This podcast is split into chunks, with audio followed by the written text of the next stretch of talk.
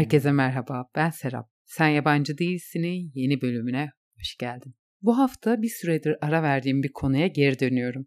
Bunun en büyük nedeni cinsel terapi grubunun Eylül ayında tekrar başlayacak olması. Bunun için hem sevinçliyim aynı zamanda biraz kaygılıyım da. Kaygımın nedenini anlamaya çalışırken yaklaşık bir sene kadar süren cinsel terapi seansları ve seninle yaptığım sohbetlere rağmen cinsel kimliğimle hala barışamadığımı fark ettim. Bununla tekrar yüzleşmek acı verici oldu. Bunun üzerine hem kendi kaygımı görmek hem de bulunduğumuz coğrafyanın bizi niye böyle bir çıkmaza soktuğunu anlamak için bu bölümü hazırladım. Umarım senin de desteğinle bunu kolaylıkla anlayabiliriz. Bu arada harika da bir başucu kitabı buldum. O da Fransız seksolog doktor Ghislaine Paris'in Cinselliğin Önemi kitabı.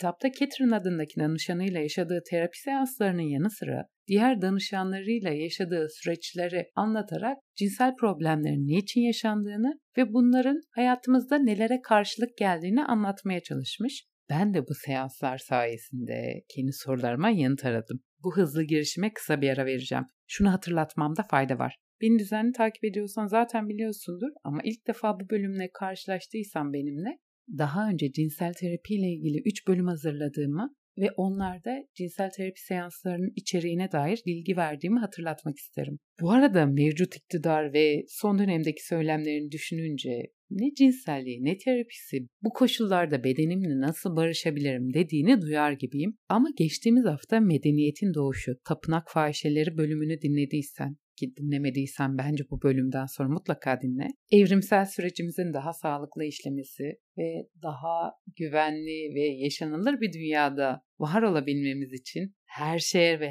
herkese rağmen cinsel kimliğimize barışmamız gerekiyor. Orhan Gencebay'ın batsın ve dünyasına bağlamadan kaldığım yerden devam ediyorum.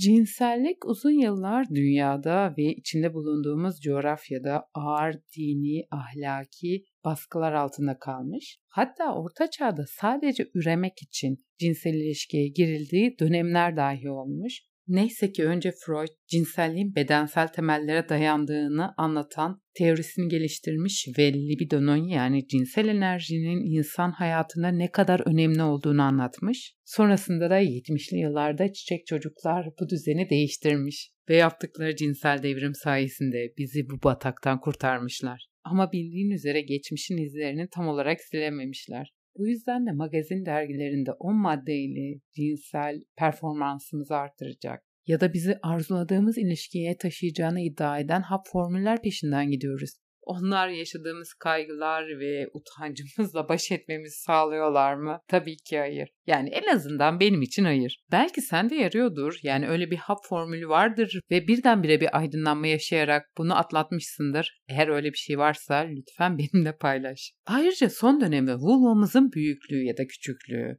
penis boyu büyüklüğünün işlevi, Kamasutra'nın binbir pozu, Tantra sayesinde edindiğimiz yeni cinsel deneyimlere rağmen hayatımda hiçbir değişiklikte olmadığını fark ettim. Cinsellikten utanmamamın eğer bir hap formülü varsa bunun ilk maddesi bedenimden utanmamak, ikinci maddesi de kendimi olduğum gibi kabul etmenin yolunu bulmaktır büyük ihtimalle. Tabi bu arada yoga, bedenle yaptığım terapatik çalışmalar, hatta New Age akımları olmasa bedenimle çalışmam gerektiğini ve bedenimi hissetmem gerektiğini öğreneceğimi de hiç sanmıyorum. Ergenlik çağı hatta 20'li yaşların başına kadar yetişkinler dünyasından bir haber olarak yaşadığım için o alana girmek bir hayli acılı ve sancılı oldu benim için. Çocukken ailece izlediğimiz filmleri düşünsene. Özellikle o öpüşme sahnelerinde yaşadığımız haller. Yani o an öpüşen ya da sevişen artık ne kadarını yapıyorlarsa onlardan mı daha çok utanıyordum? Yoksa ailemle birlikte bu duruma şahit olmaya mı utanıyordum emin değilim. Zamanla onların kanal değiştirmesini beklemeden bu tarz sahnelerde kanal değiştirmem gerektiğini öğrenmiş oldum.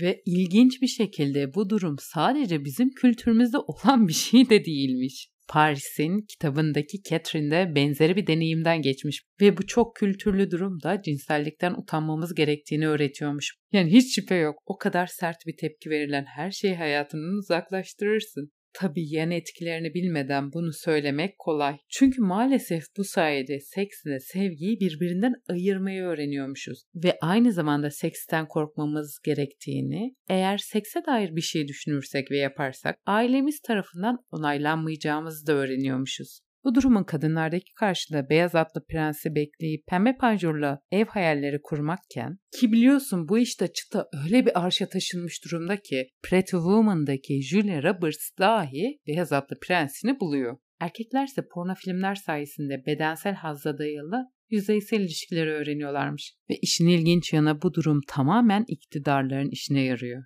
Burada iktidarın yerine istediğin kelimeyi kullanabilirsin. Baba, hükümetler, yönetimler, her şey bunun için uygun. Ve bu sayede yani kadınların cinsel oruç tutmasını kolaylaştıracak her türlü sistematik müdahaleler sayesinde kadınlar aile düzeni ve toplumun istikrarını korurken erkeklerse kayıt dışı cinsel azlarla hayatlarına kaldıkları yerden devam ediyor. Özellikle içinde bulunduğumuz coğrafyada kadın bedeninin kendisine ait değil de sanki ailesine ait bir şeymiş gibi davranıldığını da hatırlatmakta fayda var. Ve yine Paris kitabında bu duruma değiniyor. Özellikle kilisedeki evlenme törenlerinde babaların kızlarını eşlerine teslim etmesinin törenselleştirildiğini hatırlatıyor. Peki nasıl oluyor da bu iki ayrı dünyanın insanı tutkulu bir aşığa dönüşüyor? İşte bunların tamamen sorumlusu içgüdülerimiz, hormonlarımız ve cinsellik tabii ki.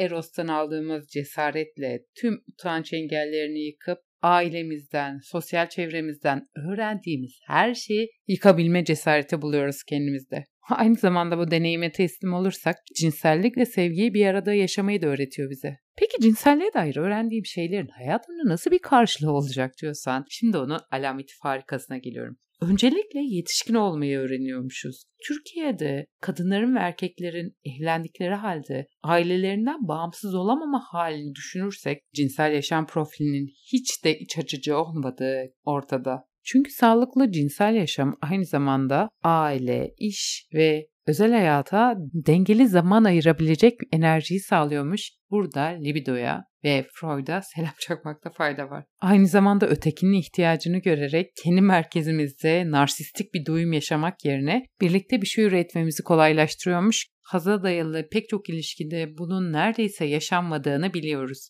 Buna Playboy'lar neden öpüşmez bölümünde ayrıntılı olarak değinmiştim. Bu hafta seni de anlayacağın üzere cinsel kimliğim ve utancımın sınırlarında dolaştım. Umarım bu arayışlarım sonunda kendimle daha sağlıklı bir ilişki kurabilirim. Ve eğer bir önerin olursa ya da kendinle ilgili bir deneyimden bahsetmek istersen lütfen sosyal medya hesaplarımdan benimle paylaş. Şimdilik hoşçakal. Bir sonraki bölümde görüşmek üzere.